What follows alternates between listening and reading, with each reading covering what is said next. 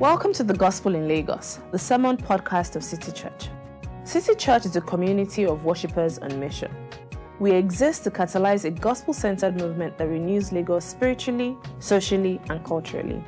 You can find out more about us at www.citychurchlagos.com. City Church. Love Jesus, love people, love Lagos.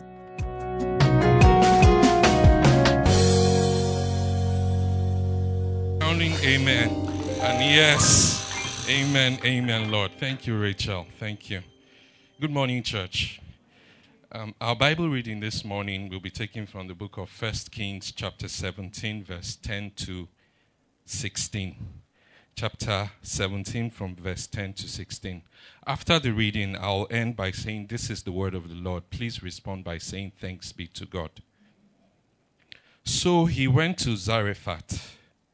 When he came to the town gate, a widow was there gathering sticks.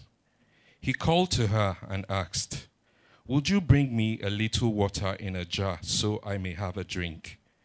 As she was going to get it, he called, And bring me, please, a piece of bread. As surely as the Lord your God lives, she replied, I don't have any bread, only a handful of flour in a jar and a little olive oil in a jug. I'm gathering a few sticks to take home and make a meal for myself and my son, that we may eat it and die. Elijah said to her, Don't be afraid. Go home and do as you have said. But first, make a small loaf of bread for me from what you have and bring it to me. And then make something for yourself and your son. For this is what the Lord, the God of Israel, says The jar of flour will not be used up, and the jug of oil will not run dry until the day the Lord sends rain on the land. She went away and did as Elijah told her. So there was food every day for Elijah and for the woman and her family. For the jar of flour was not used up, and the jug of oil did not run dry, in keeping with the word of the Lord spoken to Elijah.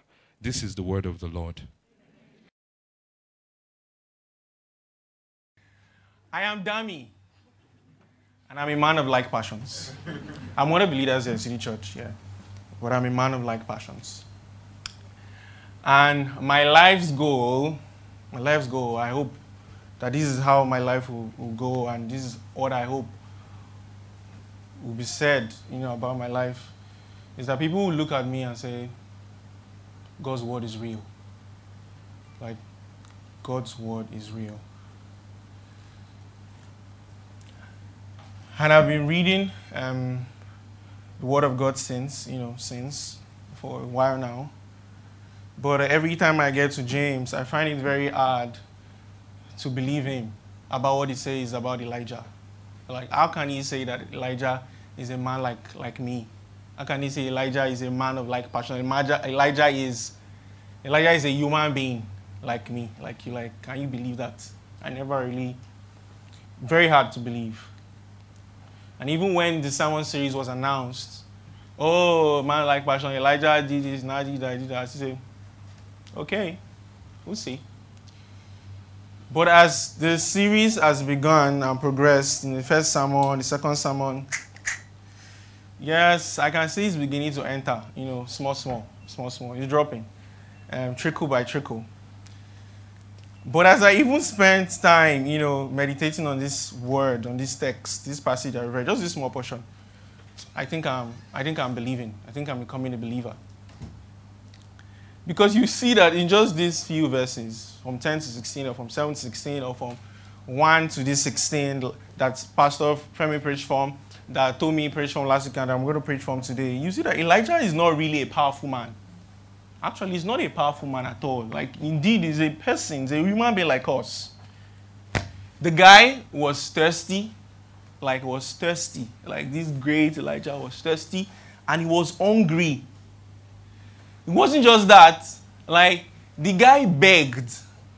The great Elijah, he begged. Like, he begged for food from this woman. He said, and please give me a piece of bread. He begged for water. He first asked for drink, like for water. This guy actually reminds me of me. You know, actually. Because he not just beg, he begged with style. He begged as if a beggar had choice. You see how he begs now? you know that when we preach last week, Tell me said that, oh, God directed him to Kerith Ravine and God told him, um, ravens will bring him food for you and you'll be drinking from brook. But look at what he now in verse 10. Elijah, who had been drinking from a brook, now he now asks, please, can you get me water to drink from a jar? Someone else drink like, that's why she drink water from brook. Now, he's saying, give me, I need a jar. Style. Like, you guy, actually, you know, it reminds me of me a lot. I just remember how, you know, I used to look down on those people that they would say, all those kids, when I was in school, they look, look down on those kids, they would say, and the parents would give them money to school, give them food money, give them transfer money. Then somehow, somehow, they will spend everything. Will not get to the bus stop. They're not really looking for somebody to lap them. I'll be yapping like some kind of rubbish. Train me well. So now I was now in school. I was coming from Ibadan, UI. Somehow, somehow, I don't know whether it's the presence or the absence that was following me or that left me. I managed to get to Mile 2. And I was going to Ajangbadi. But my money had finished. So I was there looking, ah, what am I going to do? I can trek very well. Like people that know me know that I trek a lot. Like trekking is not a problem. I've always been a trekker. But to trek from Mile 2 to Ajangbadi, ah, check it on Google Maps. So. ah. so I waited there and I was looking. I was wondering, ah, who is going to help me? Who is going to help me?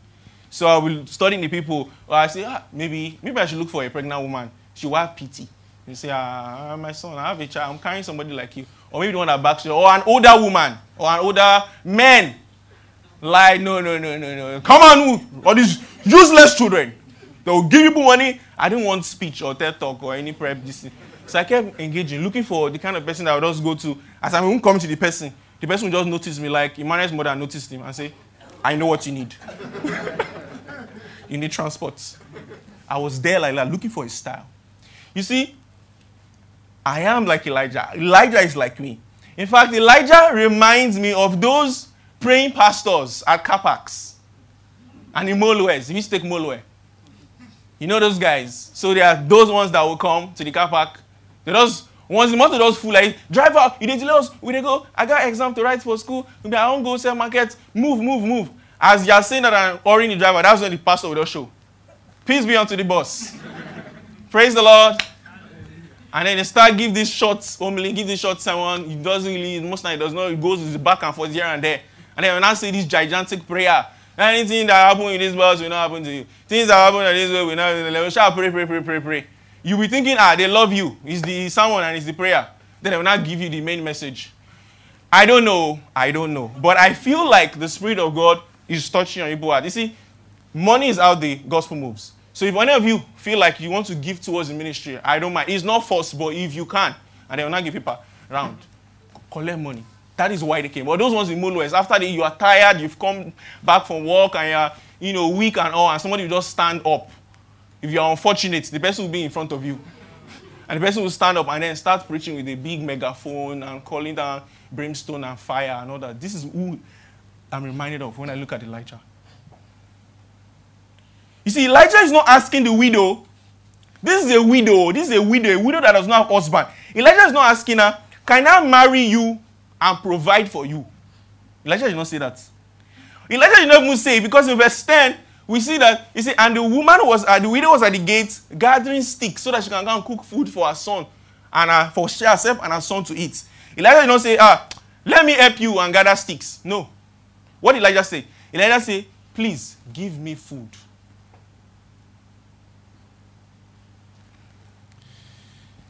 ebi ti pa man gan. And then Elijah even went on to say, he didn't just ask for food. Elijah said, do my own food first.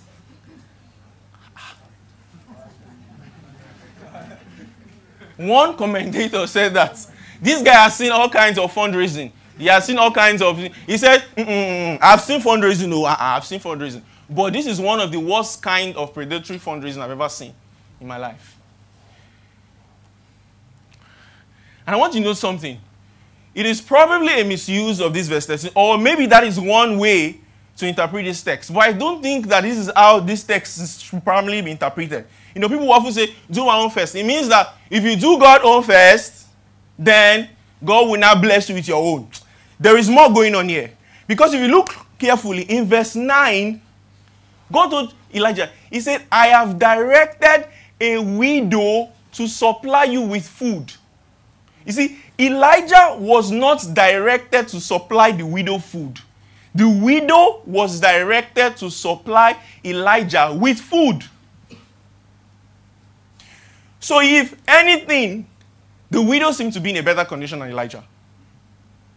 The widow still had flour. Remember, he said, I have a little flour in my jar. The widow still had olive. He said, I have a little olive in my jug. The widow had a jug. The widow had a jar. The widow said, I'm going to prepare food. I want to gather these sticks to prepare a meal that I can take home. The widow had a home. The widow had a son. He said, I want to prepare food from take home for myself and my son. The widow had a son. In fact, in this home, because later in 1724, we saw that, we'll see next week, that he just stayed with this widow. So that means the home even had a guest room.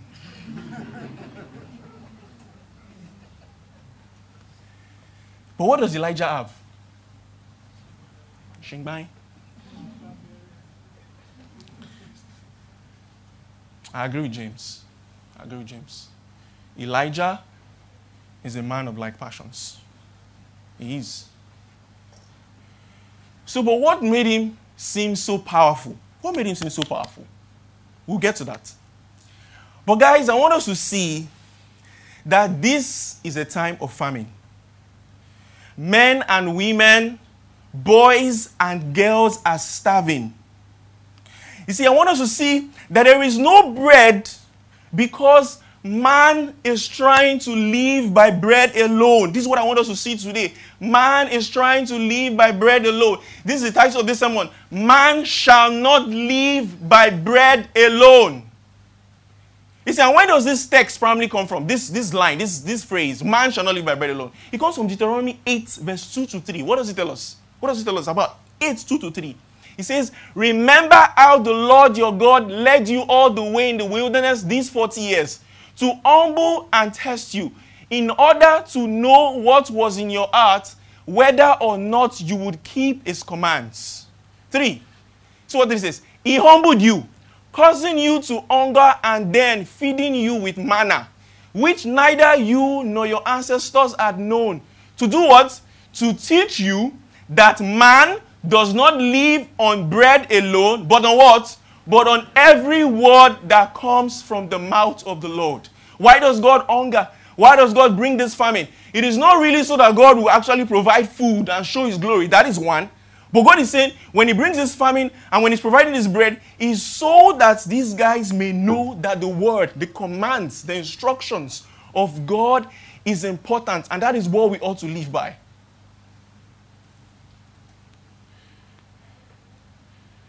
Man shall not live by bread alone. So, in two parts. First, we'll see that man shall die by bread alone. And then the second part, man shall live by every word that proceeds from the mouth of God. Man shall die by bread alone. You see, verse 7, what do we see in verse 7? Verse 7 tells us that so the brook dried up because there was no rain. So the brook dried up in the land because there was no rain.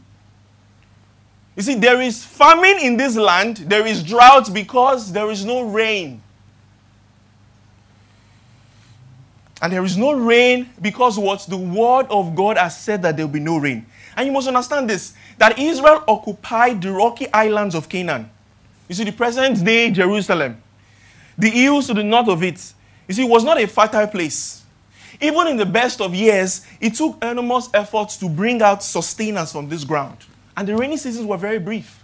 In fact, in Syria and Arabia, which included this Zarephath that God sent Elijah to, and even Samaria, where the people of God were, the fruits of the earth must ever be dependent on rain. That is how one scholar puts it. He says, If therefore the heavy rains of November and December fail, the sustenance of the people is cut off in the parching drought of harvest time.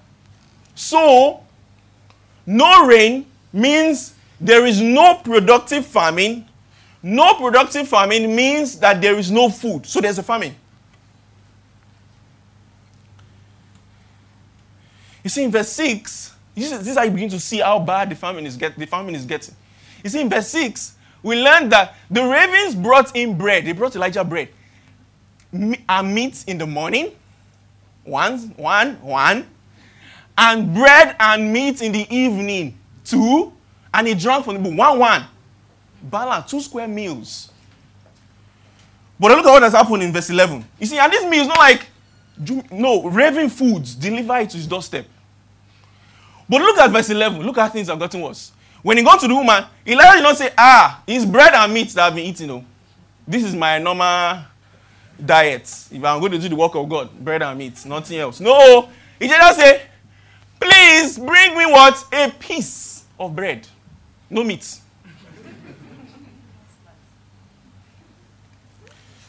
the famine is hard.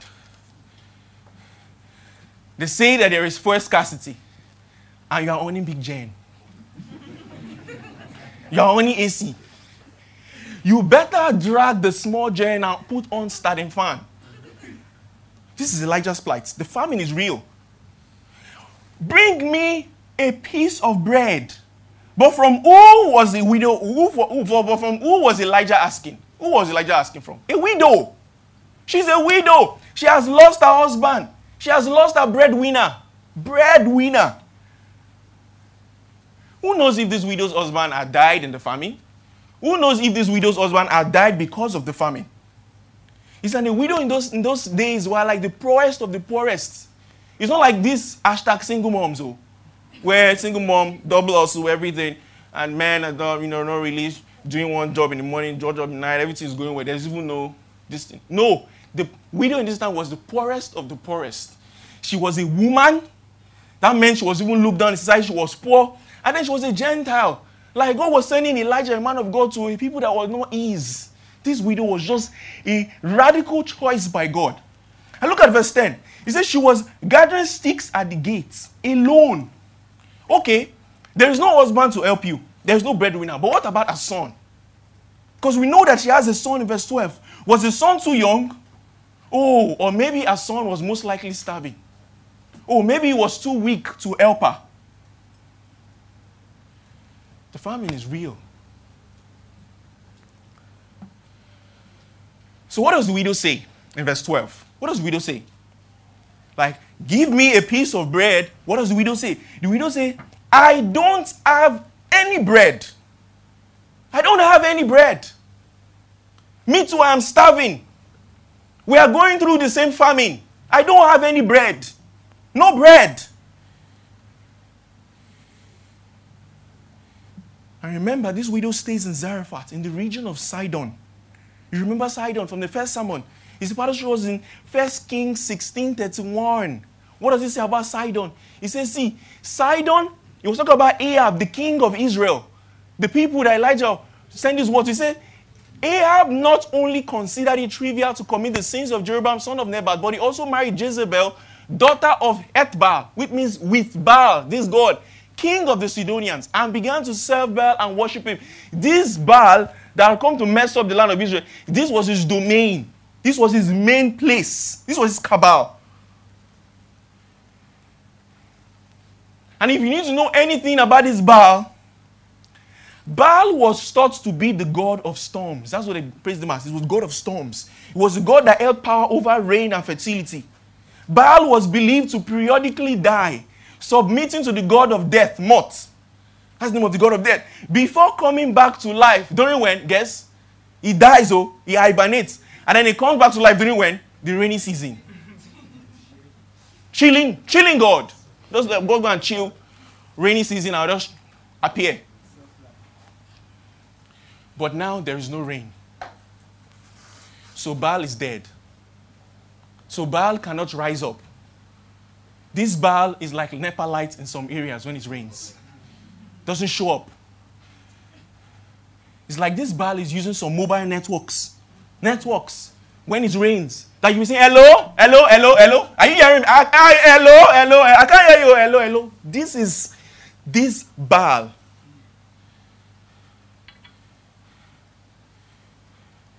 So, so that when the widow responds to Elijah and says, I don't have any bread, she's not saying, she's not just saying, Oh, we are, are we not in this farming together? No.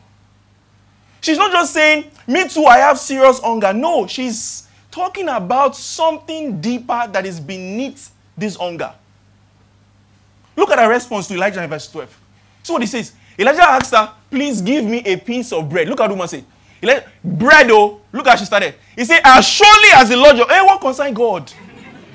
Please give me bread. You have, you don't have. Just say, I don't have bread. As surely as.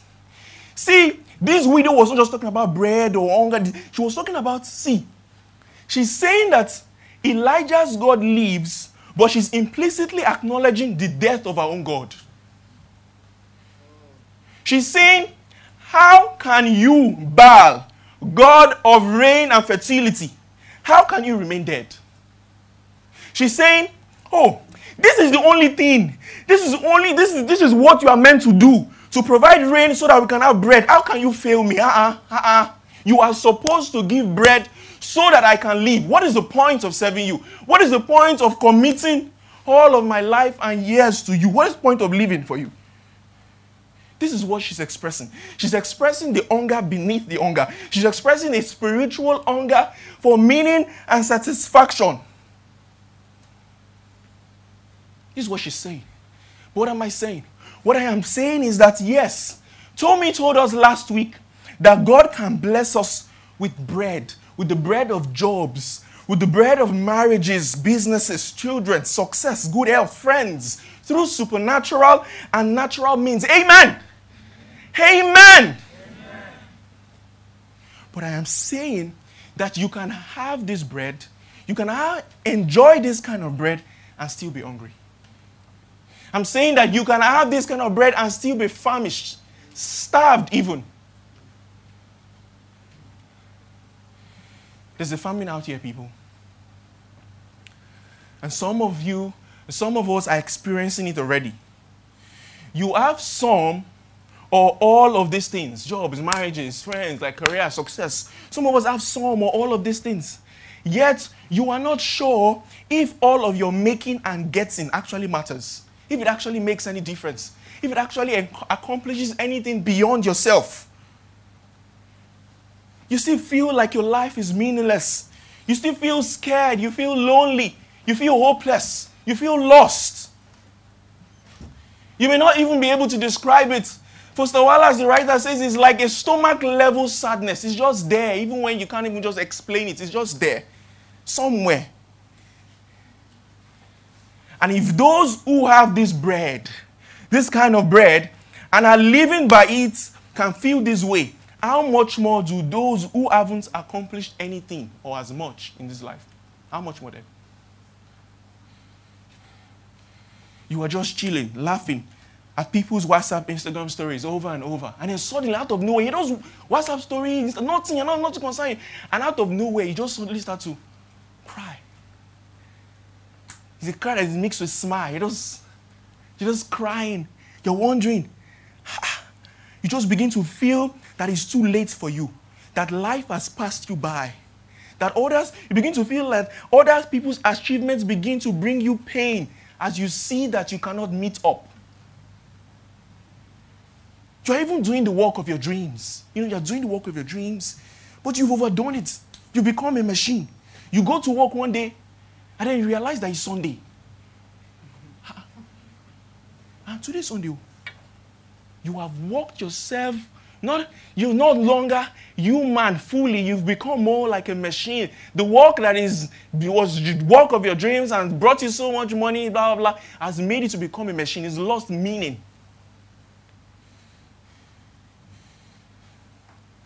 You just discovered that you go to work and actually you have completed all your checklists, but you're just there on a Sunday morning, just chilling because that is all your life has become.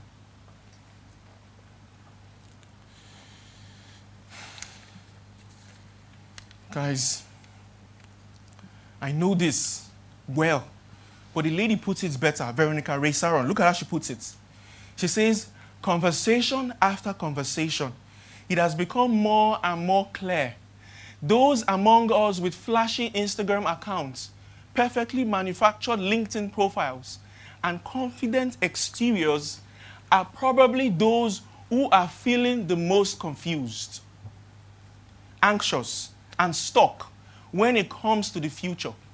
The millennial 20 something stuckness sensation is everywhere, and there is a direct correlation between those who feel it and those who put off a vibe of feeling extremely secure. Guys, I know you may see 20 something millennial year old stock sensation, but I know 50 year olds who have this sense of meaninglessness, this sense of inadequacy. I've spoken to them. They feel as hopeless as someone sent to a widow in Zarephath, Sidon, for food during a famine when their god Baal is resting in peace. This meaninglessness, this disconnectedness, this dissatisfaction, this angst is one of the leading causes of today's mental health problems. And some have gone on to consider, some have gone on to attempt or to even commit suicide.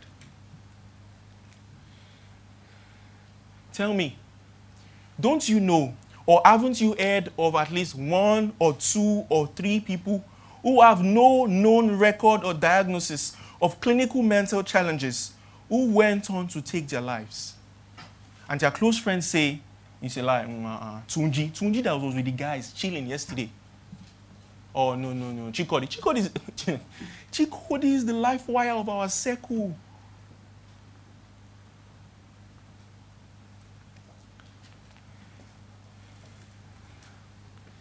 So, how do we deal with this? How do we deal with this?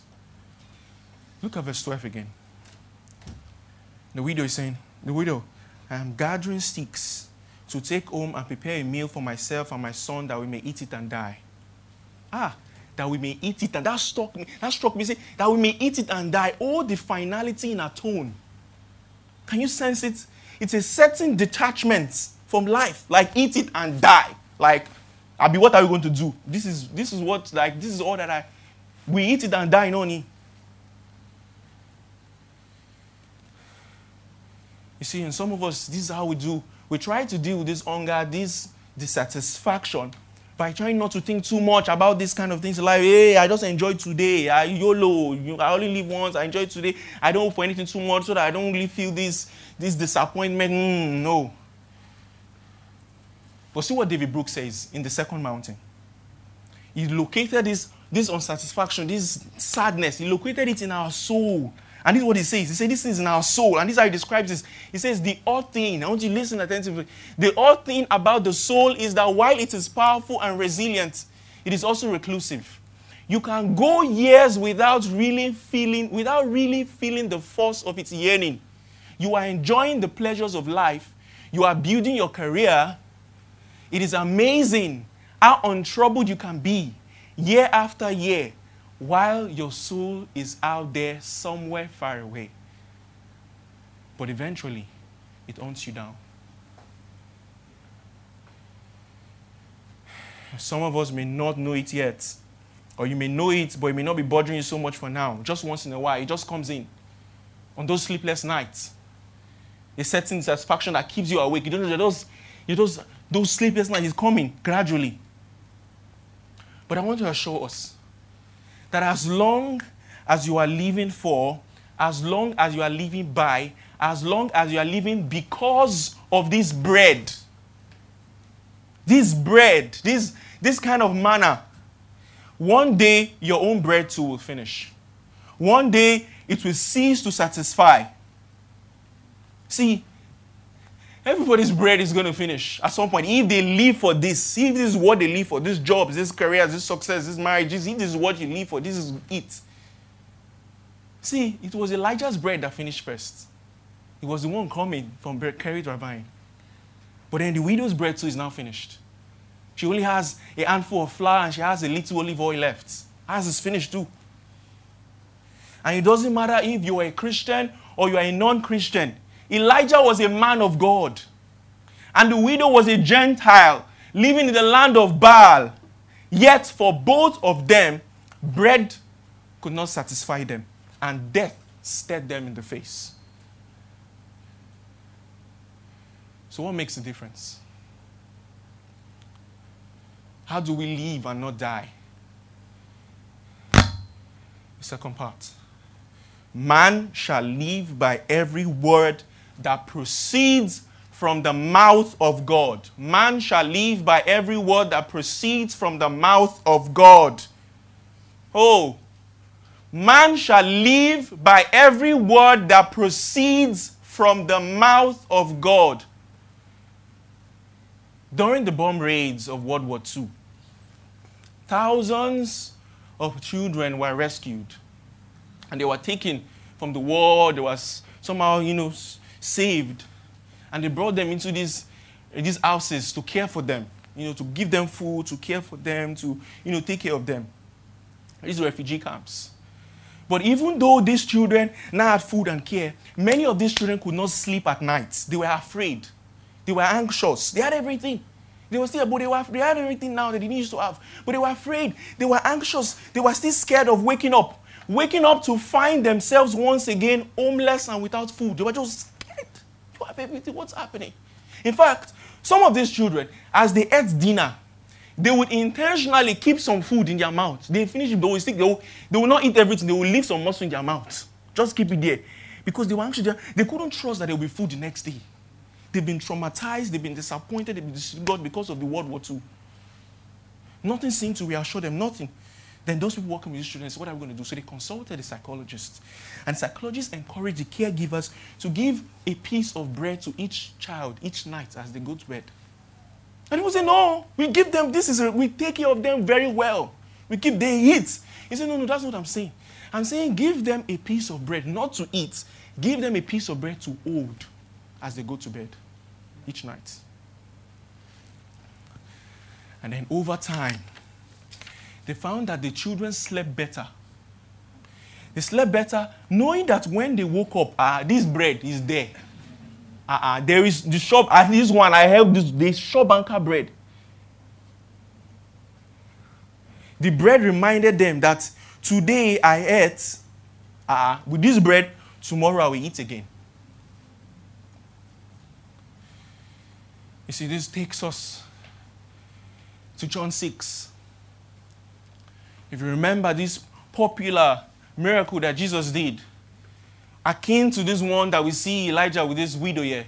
You see, in John 6, Jesus had performed this huge miracle. They got two loaves, they got, they got five loaves and two fishes, and then he multiplied it for 5,000 people. But then after he had done this, they wanted to make him a king. They said, This man is revolutionary, this, our baba, yeah, swale, everything, and now you, now you. And then Jesus said, ah, No, no, no, not be me, not be me, not be now, not be now. So Jesus, so Jesus now crossed. Jesus now crossed over this, crossed the sea, now into Capernaum. But these guys, they followed him. They've eaten, oh, they got food, they followed him. He had just fed them, oh, 5,000. There was even left over. They still followed him. They were too afraid. They wanted more. They wanted more physical food, just in case. They want to have a bread that they can hold that they can sleep at. They will have this permanent bread. They cannot leave us. So we know that ah, as long as we have Jesus, there is bread, shop anchor. Just so that they can sleep. Just so that they will not be anxious. Just so that they will not be scared. Just so that they will not live with lostness and loneliness.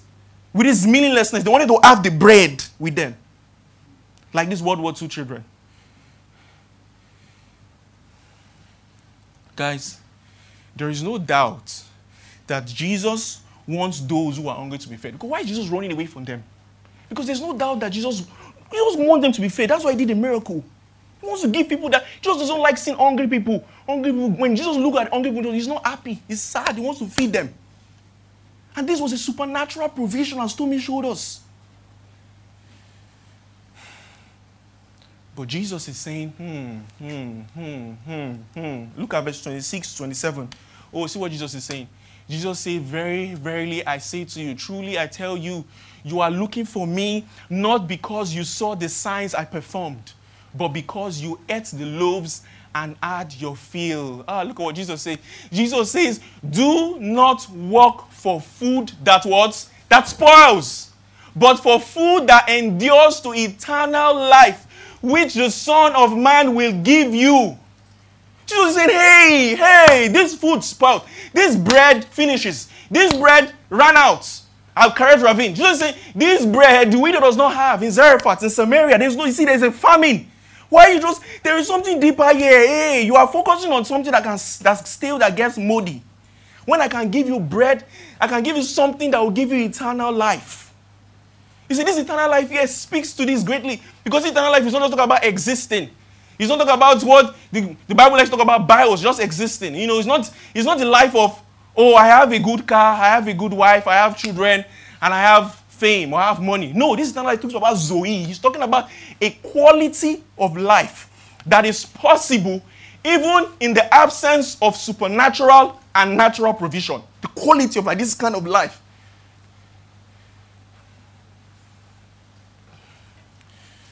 So the people say, look how they respond in 30 31. Look they now say, okay. So they asked him, hmm, what sign then will you give that we may see it and believe you? What will you do? Our ancestors ate. They're still going back to manna. Oh. They don't get it. They still go back to the manna. And manna say, No, I don't give you. Deuteronomy said, I did not give you manna so that you will be full, so that you can. He said, So that you may follow my commands. They're still going back. You see, our ancestors ate the manna in the wilderness, as it is written. He gave them bread from heaven to eat. Oh, listen to Jesus' response. 49 to 50. Your ancestors ate the manna in the wilderness. But what happened to them? Yet they do what? They died. Your ancestors ate the manna in the wilderness, yet they died. What does it profit a man to gain the whole world and lose his soul? What? See what Jesus continued. But here, but here is what? But here is the bread that comes down from heaven, which anyone may eat and not do what? And not die. The widow said, Hey, I will just eat this mini one. I will eat it and do what? And die. But you just say, Here comes the bread that if anyone eats it, you will eat and what? And not die.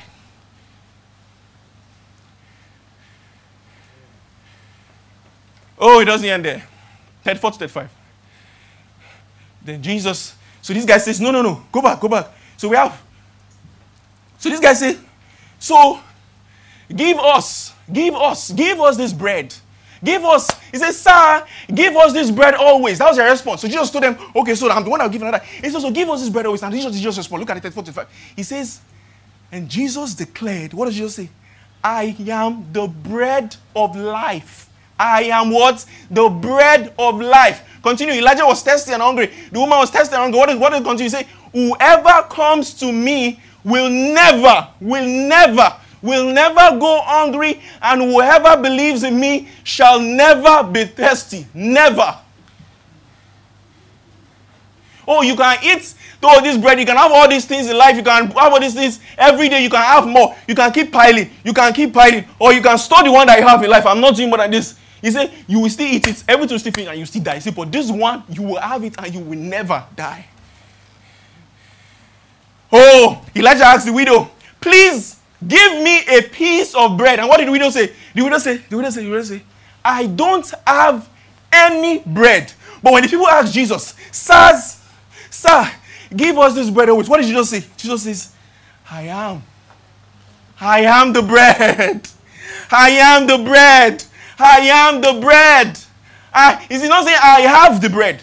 Oh, he's not saying you have to go. Look at the woman. The woman had to go gather sticks. She will gather sticks, then she will get the flour, then she will get the olive oil, and then she will make a meal. Oh no, I am the bread. It's ready. The food is ready. It's already ready. You don't have to prepare it. You don't have to do anything to get this bread. I am the bread. Look at me. The bread is ready. I am the bread of life.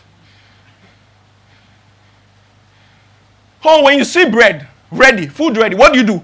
Oh, verse 50, he says, Eat, whoever eats Ah, Jesus saying the only thing you have to do, brothers and sisters, the only thing you have to do, friends, is eat. Ah, in 56 and 7, he says, the only thing you have to do is to feed on this bread. Feed on this bread. So where is this bread? Where? Where is it? Okay, I am the bread of life. But means you're not Jesus. You're the poo guy. Where is Jesus? I am the bread of life. Present him. Oh, in 54 to 55. See what Jesus says? He says, Whoever eats my flesh and drinks my blood has what? Eternal life. And I will raise them up at the last day. For my flesh is real food, and my blood is what? Real drink. Real drink. Oh, what is Jesus saying? Jesus saying, Look at the cross where my body was broken. Look at the cross where my blood was shed. This is real bread and this is real drink. Look at the cross. Look at the cross. Look at the cross, guys. Look at the cross.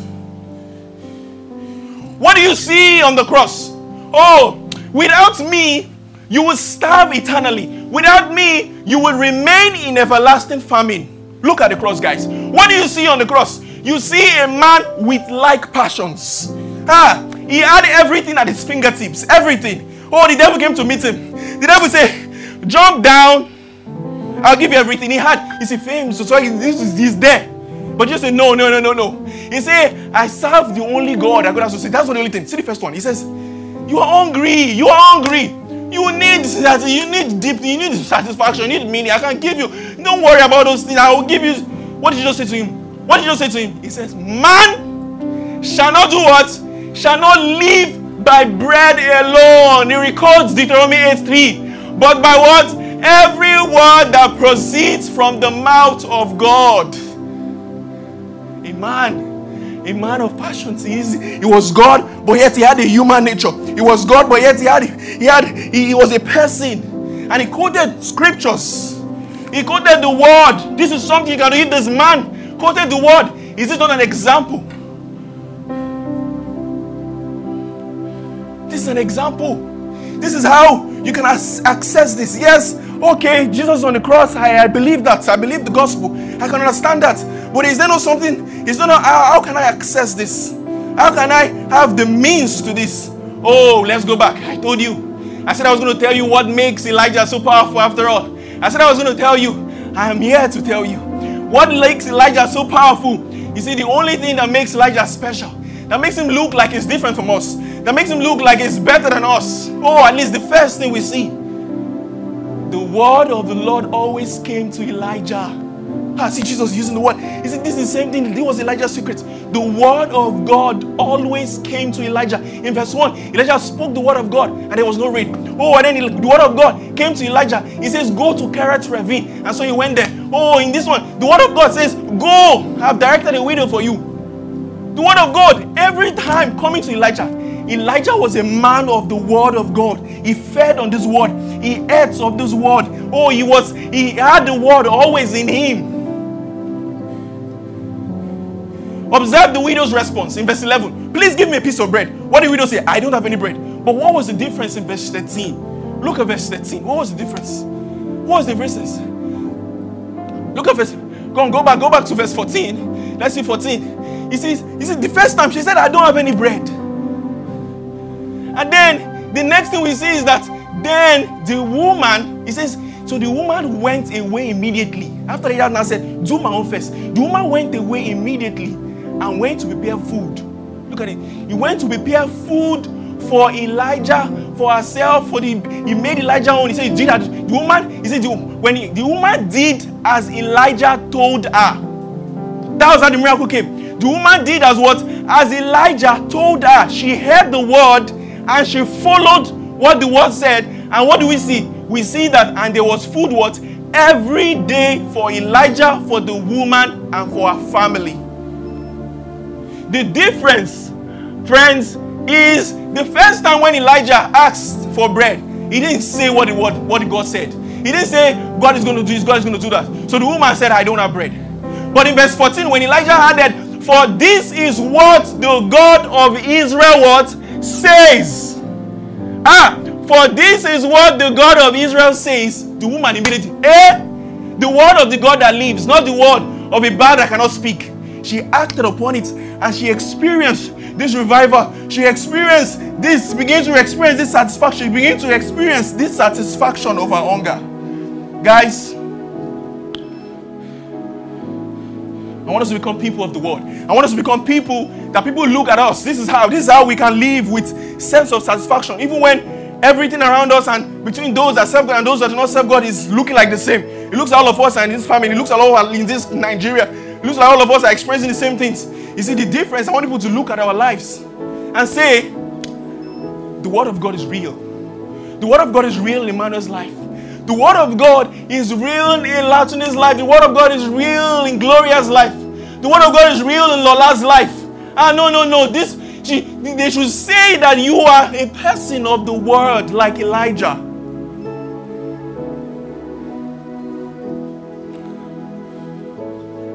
I know this is hard for some of us. Oh, I'm a non-Christian. The word of God. I don't really believe the Bible. I don't really I don't know if it's true. I don't know if it's right. I don't know. It is important that you do your research. It's important that you try to study what you can study. But I want you to try. Oh, there's no harm in tasting. There is no harm in having a bite. And I want you to do something practical. I want you to do something practical. See, I want you to try this. You see, because when Jesus was finishing this speech, look what Jesus said. Just said, He said, The words that I have spoken to you, they are full of spirit and they are life. I know that it's hard because after Jesus said it, some people, so he said, Jesus says, I know there are some of you who do not believe. I say, and from this time, many of the disciples turned back and no longer followed him. Then Jesus asked the 12 of them, he asked Simon Peter, he asked James, he asked John, You two, would you not leave? They said, No, Lord, to whom shall we go? You have the words of eternal life. It wasn't like Peter and the rest believed, but they're saying, What are we going to do? But they stayed there. He said, Go to Zarephath and stay there. I want you to stay with what? I want you to just try non Christian. I want you to try struggling with your faith or your Christian faith. I don't know if this thing is really this. I want you to try something. Can you take any of the Gospels? Can you take any of Mark or Luke or Matthew? Preferably, can you take John? You know, and spend time feeding on the Gospel of John for 30 days. Just spend time. Just spend time feeding on the words of this writer on the words that you will find from Jesus in this gospel every day.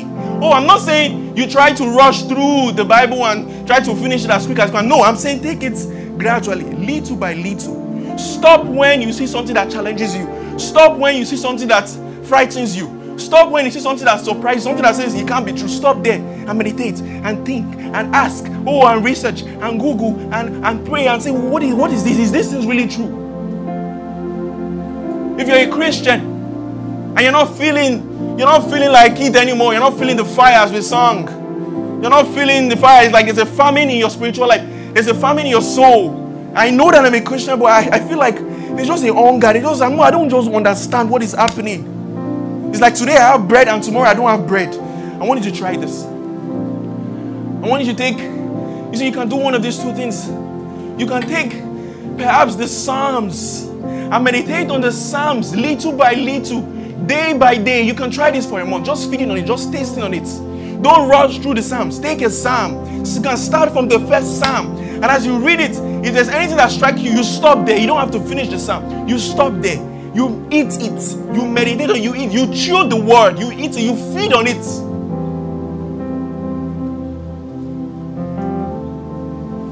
Or you read through an epistle. Or oh, just sit down and say 15 minutes. Out every week one, one day a week, I will read through a particular epistle, the short, short epistles, the first Timothy's, oh, the Thessalonians, Philippians. Just sit down and read through it. Oh, do this for a month and see. And see if you will not begin to experience a kind of satisfaction and meaning.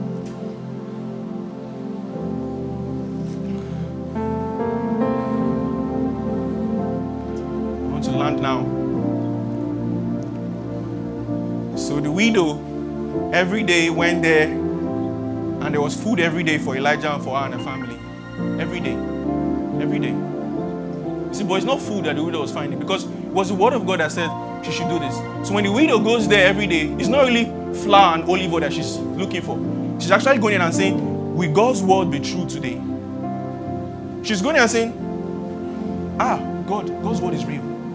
Ah, God's word is real. She goes on Wednesday and says, wow, God's word is real. God's word is real. It's not olive oil. It's not flour, really. It's God's word. It's God's word that's being real. That is what I want you to do. You go every day and say, hey, it's God's word real. In 2020, last year, COVID time was a very hard time for me. I, I felt like, you know how you feel, I was telling somebody that, you know how you can you can be a Christian, Christian, I'm sorry, Christian. I'm not, I'm not like I was into, I was not really like living a wayward life. But you can be a Christian, not fall off. But you can be a Christian where even if you've been a Christian for 10 years and you're growing for 10 years, and then you can get to 10 years and then you just stop growing. How many people felt like that? You just feel like you just stop growing and you are not growing again. You are just 10 years and then you've been 10 years for like 10 years now. Where you are 10 years, just how you are. I felt that way. I felt that way in 2020. I felt like the word of God was not like, I just felt stuck. I was not deriving meaning and sense of satisfaction or any longing or anything from reading the word or praying or from being in community. And people come talk to me or something and i'm just i just want to rush conversation and get i'm not just i i don't want to do this. And we had a child during that i had my wife. Honestly my wife had a child but me and my wife had a child. We had a child during corona. And that just added to it. That just piled things up man. Sleepless nights. I make them terrible i make my worst decisions when i don't sleep. Like he doesn't make terrible decisions when I don't sleep well. And so days of not sleeping and just being angry about how this is injuring my plans, how this is injuring all my goals for the year. There's already COVID, and now there's this child, and then you know it's just spying up. On what's happening, what's happening, what's happening. And then one night, my wife was tired too, and it's like she just passed the child to me, like she covered herself with bedclothes and said, Whatever I want to do, do. If you like eating him, if you like killing him, if you like swallowing him, if you like throwing him to I don't care. Just go. I'm tired and I have to carry him man, I was just down, man. I carried this child and I went and I just said, maybe, maybe, maybe, maybe, maybe God is real. Maybe God is real. I kind of like took and I took the scripture. I just started struggling through the Psalms at that point. I've stopped doing, I, have stopped doing one year Bible reading plan. I actually think that is probably the wise thing for some of us. You are struggling to just finish your one year Bible reading plan, and there is no life in you. You're just reading. I can read the Bible, I can tell the Bible, but there's no life. Some of you need to stop your one reading plan and just stay and focus on the word and feed on it and just feast on it and stay, meditate on it, take it in slowly so that it can transform you. And so I've been taking the Psalms gradually. And so it was Psalm 127 and I said, I just Psalm 127, I know that there's something about children there. So let me see whether it will apply to me in this my time of need. So I now opened it and I got to that verse where it says, Children, Behold, behold, children are the heritage of the Lord. I say you must be joking. The psalmist must be joking. He's not, he doesn't know what he's saying. Like I was I was honest with how I felt. I was just talking, not like some say that is some kind of prayer. And I was just I said, this is not true. Like, because it's not, I don't feel this in my life. Maybe I should go take a guy that I feel, one of my heroes of faith, Eugene Peterson, the message translation. This guy is a street guy. He will give me the way it is. So I went there, and then Eugene Peterson made matters worse. Eugene Peterson translated the verse, and he says, Do you know that children are God's best gifts? I said, What can How can children are what? God's best gifts? oh my, I wrestled with this, man. I wrestled with this. I struggled with this days upon days. This was the only song I was reading for days and for weeks. I kept on. Do you know? How do I know? I'm changing my son's diaper and I'm saying, Do you know that children are God's best gifts? Do you know? Do you know? I'm feeding him when I don't want to feed him. I'm saying, I'm thinking, like, do you know that children are God's best gifts? Do you know that you really are? So what's the implication of this? What does this mean? What does this say about God? What does this say about myself? What does this say about my career? What does this say about my family? Oh, I wrote it on the board in my office. Do you know that children are God's best gifts? When I wake up and come to work, I'm seeing it. Oh, God. And what this did for me for days and weeks. It not only changed how I looked at my son, how I looked at my wife, my family, it changed how I began to see my career, my life, my goals, my dreams, my successes, my church, my roles. It transformed ultimately how I saw the Word of God. I began to feel alive again. I began to feel alive again. And I can tell you that as a result, we're having another child. Thank you for listening to the Gospel in Lagos. We pray you've been blessed by this message. To learn more about City Church, visit www.citychurchlagos.com. City Church. Love Jesus, love people, love Lagos.